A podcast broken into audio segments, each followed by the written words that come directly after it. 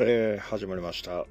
えーと、ゾウサーノムゾウサ第3回目となります。えー、ゆうすけ寺内を演じている寺内ゆうすけです。よろしくお願いします。えーと、第3回目、意外とね、なんか、まあ、1回目、2回目がもうほぼ聞かれないんじゃないかと思ってたんですけど、なんかなんだかんだで思ってるより聞いてもらえてて、ちょっと、まあやっぱり、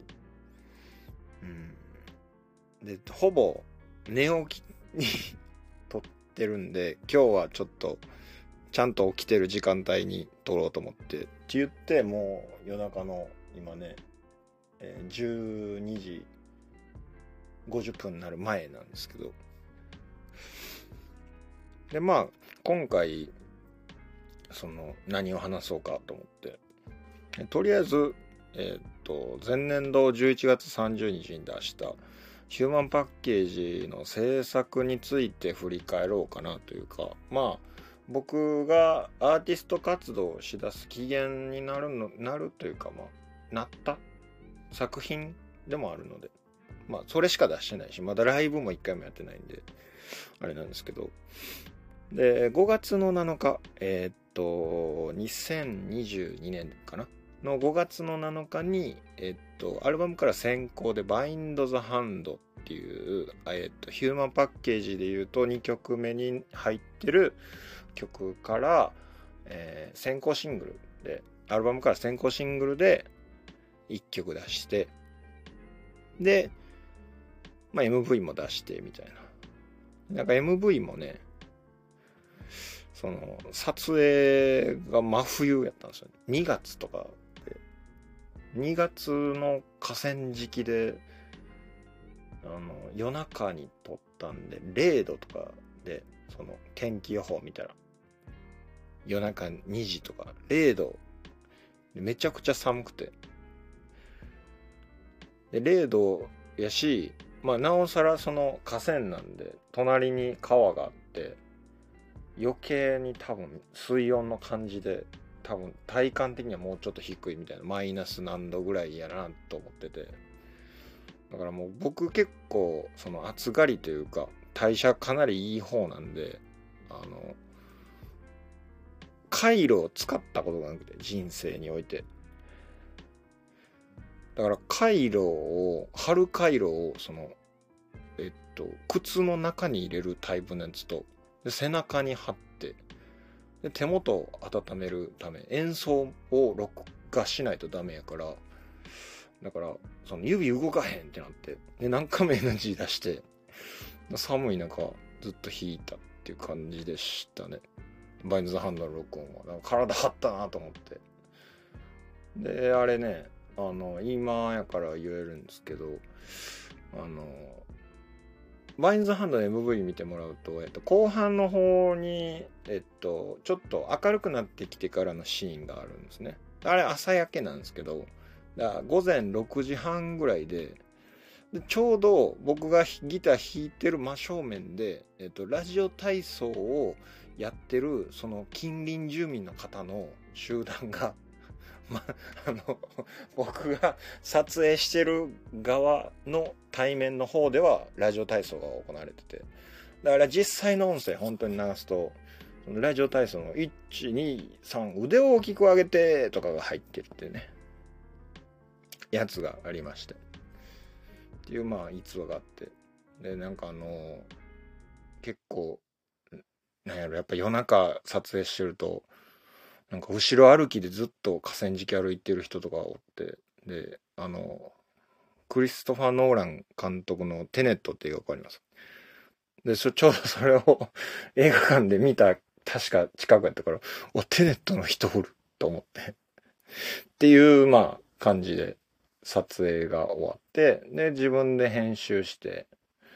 まあ、5月に、えっと、マインズ・ハンドを公開したって感じだったんですけど、まあ、あの曲自体はギターインストで、で、多分あの曲聴いた後にみんなはもう、あ、インストの曲だけあげるんかなと思ったと、勝手に僕は思ってるんですけど、全然そんなことはなくて。もう Human Package 自体は実はね、その1年前にデモは全部全曲できてて。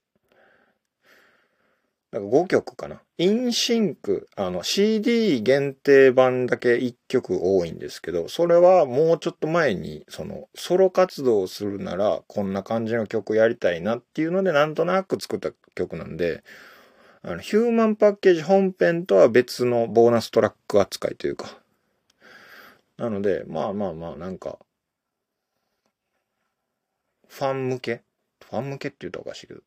うん。っていう感じなんで、まあ、よかったら CD の方を買って聴いていただければ。で、CD の方に、そのもう、もうデモが言うたらもう、え2021年にはもうできてて。で、それをまあ録音するために練習しつつみたいなんで、1月頃かな、取り出して。で、 Binds the Hand を一番初めに録って。で、今でも覚えてるんですけど、多分ハートのギターを1曲目先に録って。でボーカル録ったんですけど良くなくて。シンプルに歌が下手くそやと思って、まあ、今もうまいかどうかっていうとこはまあその聞いてもらう側の人の判断でいいとは思うんですけど。あ自分で良くないと思って。だから歌の練習しななと思って、ちょっと歌の練習してて。で、その時コロナにかかったりで、なんだりでね、結構後遺症で咳が止まんなかったりでもあって、なんかその合間合間を縫って結構練習して、で、先に、えっ、ー、と、インナーフェイスを録音して、で、その後で、えー、ハートのボーカル多分録音してたのか、2022年、それが、えっ、と、3月か4月とかその辺ぐらいかな。で、その後、えー、どっちやったっけな。リングフィンガー取ってバックかバック取ってリングフィンガーどっちかやったんですけど、うん。まあそんな感じでね、あの、アルバムは1ヶ月に1曲ぐらいのペースで録音してて。で、録音自体は割とスムーズに進むんですよ。まあ、1日で終わるとか、ギター取るだけで、まあ、ギター全部のトラック取るの1日とか、ぐらいやったんですけど、あの、デモを作るときに、えっと、ちょっと変な、変なというか、今まで自分がやったことない曲の作り方をやろうと思って、それがヒューマンパッケージってコンセプトが決まった上で、で、アルバムのタイトルも決めて、で、曲順も決めて、で、曲のタイトルも決めてっていうのを全部、その、決めてから曲を作るみたいな。そのタイトルとか、持っていきたい方向みたいなのを先に考えてから作るっていうコンセプトみたいなものをメインであのアルバムは作って。だから曲のカラーがめちゃくちゃ分かれてたりとか。で、最後に、えっと、リングフィンガーを作ったんですよ。あの4曲目。それがね、難航しまして。シンプルに。あん時ね、本当ブラック作家、作曲事務所みたいな感じで、その、23曲ぐらいボツにした っていうそう、本当にボツにボツにしまくって、で、なんかこの部分いいけど、この部分良くない、この部分いいけど、あの部分良くないなっていうのがほんとずっとあって、あ、これは時間かかるぞで、1ヶ月でほぼ毎日、だから24曲やから作曲しては、ボツにしてっていう。で、なんかパーツ的に良さそうなもの残してみたいな感じで、で本当にね、そのパズルのめちゃくちゃ綺麗にはまるピースを最後探してたところがあったんで、最後の一曲がめちゃくちゃ難航して、なんかリングフィンガーはね、その、ひねりにひねり出した曲なんですよ、実は。なんか、曲のテンションと 全然ちゃうんですけどうん。っていうのがまあまあまあありまして。でまあまあ、録音自体は5月に終わって、で、5月に終わった後、えー、っと、アルバムの方で対談の企画がありまして、でそれが何かっていうと、えー、っと、これは CD を買ってもらった人限定の企画なんですけど、えっと、QR コードがついてて、その、えっと、CD 買ってもらったものに。で、それを読むと、えっと、限定公開の対談のリンクに飛べるっていう。で、対談とは何かっていうと、えっと、ヒューマンパッケージの曲名は全部、その、ハートだったら心臓みたいな。は Bind the Hand やったらハンドで手みたいな。人間の体のパーツが、その、全曲に含まれてる。まあ、ボーナストラックの In Sync は除くんですけど。なんで、その部分を、なんかこう、使って、音楽以外の人と、こう、いろんな対談をしようかなと思って。で、知り合いのライターさんと一緒にその企画を立ち上げて、で、多分それを撮影し始めたのが、7月とかぐらいかな。で、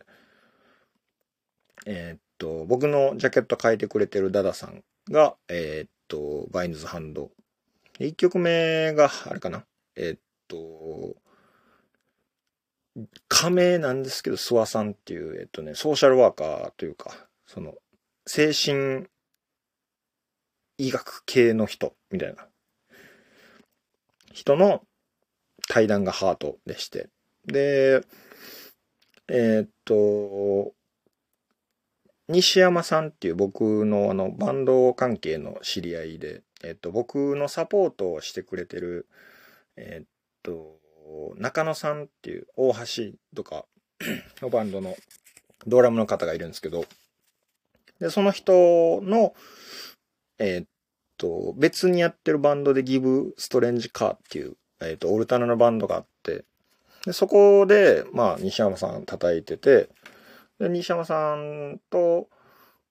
まあ、面識を持った時に、この企画対談しませんかで、その西山さんがその時、えっ、ー、と、絵を描いてらっしゃって、ヒゲとアリという名前で。で、それで結構個性的な感じの顔の絵を描かれてたんで、インナーフェイスの時に、フェイスっていうタイトルが入ってるから、あ、じゃあ、これ、西山さんやなと思って。で、西山さんに話持ちかけて、みたいな感じで、で、4曲目がリングフィンガーで、で、リングフィンガーは、えっ、ー、と、アンチバイラルっていう、東京にあるジュエリーショップの、えっ、ー、と、長山さんっていう方を、えっ、ー、と、ライターさん側から紹介していただいて、で、えっ、と、東京まで撮影に行きまして、それが8月の夏とか、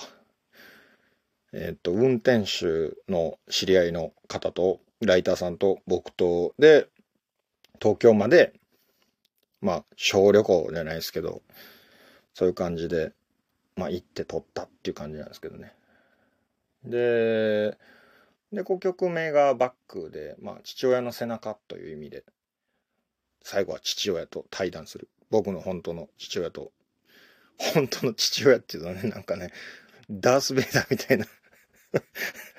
感じになりますけど、はい。っていう感じで、まあ、それ対談の企画がありまして。で、これ結構ね、クリエイティブなこと話してて、まあなんかその、なんかを作るとか、なんか表現するっていう人には、なんか面白いなって思える部分が結構あると思うんで、よかったら、まあ CD を購入して見ていただけると、一応ダイジェスト自体は、えっと YouTube の方に上がってるんですけど、それはもう部分的に切り抜いたもので、えっとね、多分全員合わすと1時間を超えるぐらいのなんか尺というか、15分ずつぐらい撮ってるんで、だからそれぐらい楽しめる内容にはなってるんで、ぜひとも、はい、CD を購入して、まだ絶賛発売中なので、えー、見ていただけるとありがたいです。はい。まあそんな感じで、で、11月30日にアルバムをリリースして、で、その際に、えっと、アルバムのジャケットを書いてもらったダダさんに、えっと、実はそのシングルと仮定して1曲ごとにジャケットを書いてもらってたんですね。で、それのステッカーを販売してたりもするので、それもその CD 販売してるサイトのところとか、僕の多分、えっ、ー、と、なんやろ、Twitter とかのリンクとかから飛べるのかな見てもらうといいと思います。そのステッカーもね、めちゃめちゃクオリティ高って感じなんで。で、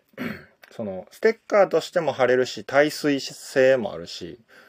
多分ね、あの、車とかに貼れるんですよ。は、貼る人がいるかわかんないですけど。で、それぐらい耐水性が良くて強度があって、で、それでなおかつ CD ジャケットのサイズなんで、えっと、まあ、飾っても置ける。だから自分の好きな曲だった自分の好きな曲のジャケットを入れて飾ることもできるっていう、その 2way の仕様。ステッカーとして使える。飾っても使えるみたいな。っていうのがまあ自分の音楽というか考えられる音楽っていう考えてもいいし考えなくてもいいっていうその二面性に対してまあコンセプトが合ってるなっていうところでまあグッズを作ったっていうところですね。っていう感じでアルバム制作の話なんですけどまあ大体こんな感じで。であとはまあそのちょっとリリース前にハートの MV を出したりしたんですけどハートの MV は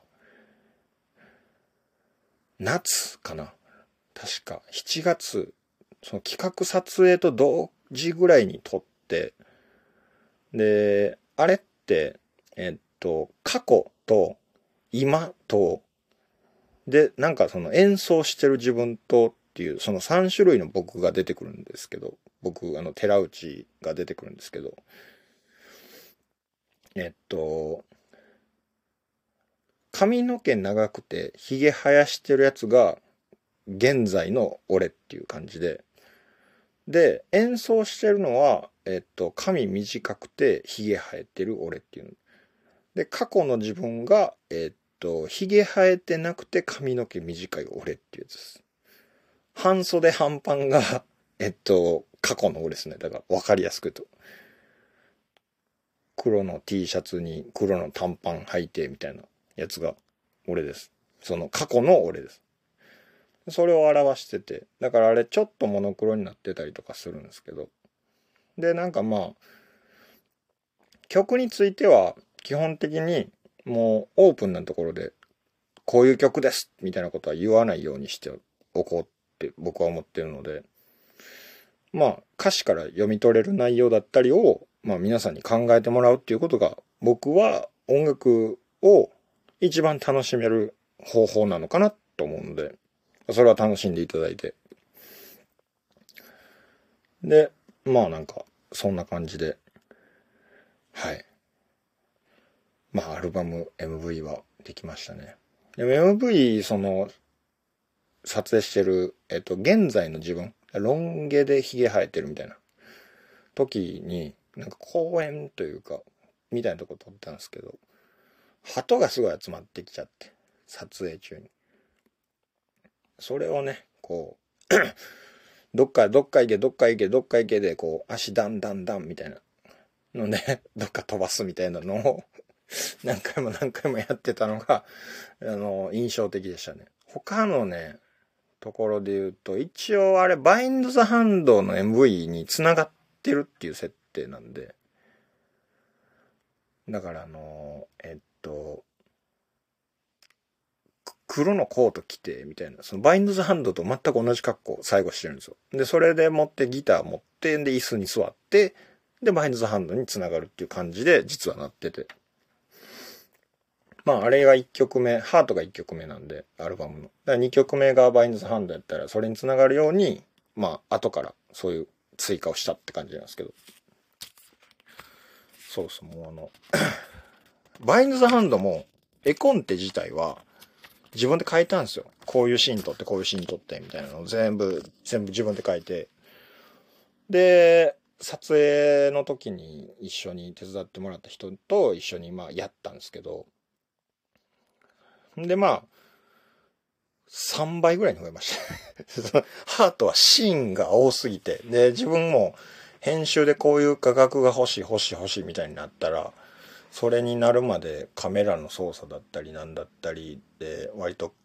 凝って作ったんで3日間ぐらいだからかけたのかな。だからその髪の毛長い短いがあるから途中で僕あのヘアカット行ってるんですよね。美容院行ってて。髪の毛切ってみたいな。でそれで撮影してみたいな感じやったんで。まあ、ざっと、こんな感じです。その、えー、ハートの MV については。今僕、そうですね、今、ハートというかヒューマンパッケージ、まあ、イディット今年の頭にサブスクを公開して、いや、それはもう割と多分聞いてもらえてるとは思うんですけど、割とまあ反響があるのかないのかは、まあさておき、もう自作に取り掛かっておりまして、えっとね、大変です。シンプル大変です。で、えっと、ヒューマンパッケージの時は、もうなんかその音楽からちょっと離れてたところからの欲求が溜まっててバーンみたいな解放だったんで、まあ言うて半年ぐらいでデモが完成みたいな感じやったんですけど、今回のアルバムは、年内にデモ作って年内に公開みたいなところがちょっとあるので、結構ね、期限がそんなに長くないっていうか、猶予が。だからもう寝るとこまで瞬間的に寝て瞬間的に出すみたいなんで。でも今月3月入ってとか2月はね、音楽めちゃくちゃ進んでた。前、多分前も話したと思うんですけど、2回目の時に。ので、だからそれが終わってから、まあ、結構時間経って、時間経ってじゃないな。まあ作ってみて、ほんなら、やっぱため、溜めてたから、すげえ出るやん、みたいな。すげえ出るやん、みたいに思って、で、3月いっぱいはもうずっと制作に入って、で、制作が終わりまし、終わりましてないわ。終わりましてないですけど、まあ3曲ほどできまして、あともうちょっとかなっていうことです。でも、ただ、これは、その、録音がっていうことではないので、デモが、まあ、あと、もうちょっとで全曲揃うかなって感じです。でも今、なんか、その、あるデータで、楽譜上のデータで聞くというか、ところで考えても、かなり良くなりそうな気はしますね。あとなんかまあちょっと内容的に多くは語らないですけど、センシティブなものにはなるかなっていう多面性というか多様性というか、その人が触れにくいところにあえて触れに行く必要性が多分この今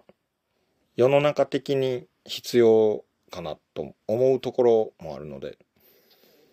それに対して僕がこうあればいいのになみたいなところをやっぱ言いたい。どうしても言いたい。あるあるを言いたいみたいな RG の感じで。あるあるを言いたいがために、まあ今回のアルバムは作ってるから、割となんかね、そのヒューマンパッケージの時は、こう、ひっそりみたいな。やっぱ過去の、なんていうんですかね、歌詞に対して、まあ過去の出来事だったり、なんかそういうものを、えっと、音楽で表現しようとしてるところがあるんで、ほぼ体験みたいな、体験とか個人的な感情みたいなものが多くて、でやっぱそういうものじゃないと、なんかこう、自分自身が乗らないんですよね。なんか、その、自分が感じてないことを歌う結構難しくて。と僕は思うんですけど。だから本当にその、作りたいものを作るみたいな話のところで、今、表現したいことがまた出てきたなっていうのが、そのヒューマンパッケージ録音してる時に結構溜まってきて。で、それがまあ今回、その今年、えーレ、レコーディングしてリリース予定の作品にも入るという形になるんですけど。まあね、そんな感じで。今、絶賛、鋭意制作中ということで、お楽しみにください。あ、あとね、あの、今更なんですけど、4月8日に、えっと、僕の名前、ゆうすけ寺内のローマ字で、えー名前を冠した曲が出ます。多分。多分出ます。なんかそれはちょっとね、あのー僕だけの表現ではないっていうことは、まあ言えるんですけど、ちゃんと僕が作ってます。ちゃんと僕、ちゃんと僕が作ってます。はい。ちゃんと僕が作ってます。大事なことなので3回言いました。はい。で、えっと、あと一つね、本当話したいことあるんだけどね、一応ね、これ30分以内に収めるっていうことをや、を一応この、まあ、ポッドキャストではしたいけど、まあまだあと5分あるか。えっとね、この間ね、友達と、Everything Everywhere All at Once っていう映画を見てきたんですよ。でね、それがね、めちゃくちゃ良くて。アカデミー賞7部門取ったんですよ、結局。映画の祭典で7部門も取っちゃって。ミシェル・ヨーっていう主演の人が、えっとね、僕がね、それを、その映画見に行くちょっと前に、ポリスストーリー3っていうジャッキー・チェンの映画があって、それで出てたイメージでだったんで、なんかまだその時は結構若かったんですよね。で今ちょっとお年めされて、確か60歳ぐらいかな、なんですけど、それでも綺麗な方で。で、その人が、まあ、えっ、と、アメリカ、あ、どうなんやろ。アメリカに住むコインランドリーを営む中国人夫婦みたいな設定のとこから始まって。で、結構いろんな問題を抱えててっていうのがあって、でも本当にその、いろんなジャンルを、こう、ぐちゃぐちゃに似て、で、それを映画っていうものに、しっかりメッセージ性も載せて、もうとにかくうまくまとめ上げた作品で、ここ何年か見た映画で、個人的には、えっ、と、さっきも言ったクリストファー・ノーランのテネットが、えっ、と、映画館で見て、やばっと思った作品やったんですけど、もうなんかそれを超えてくれましたね。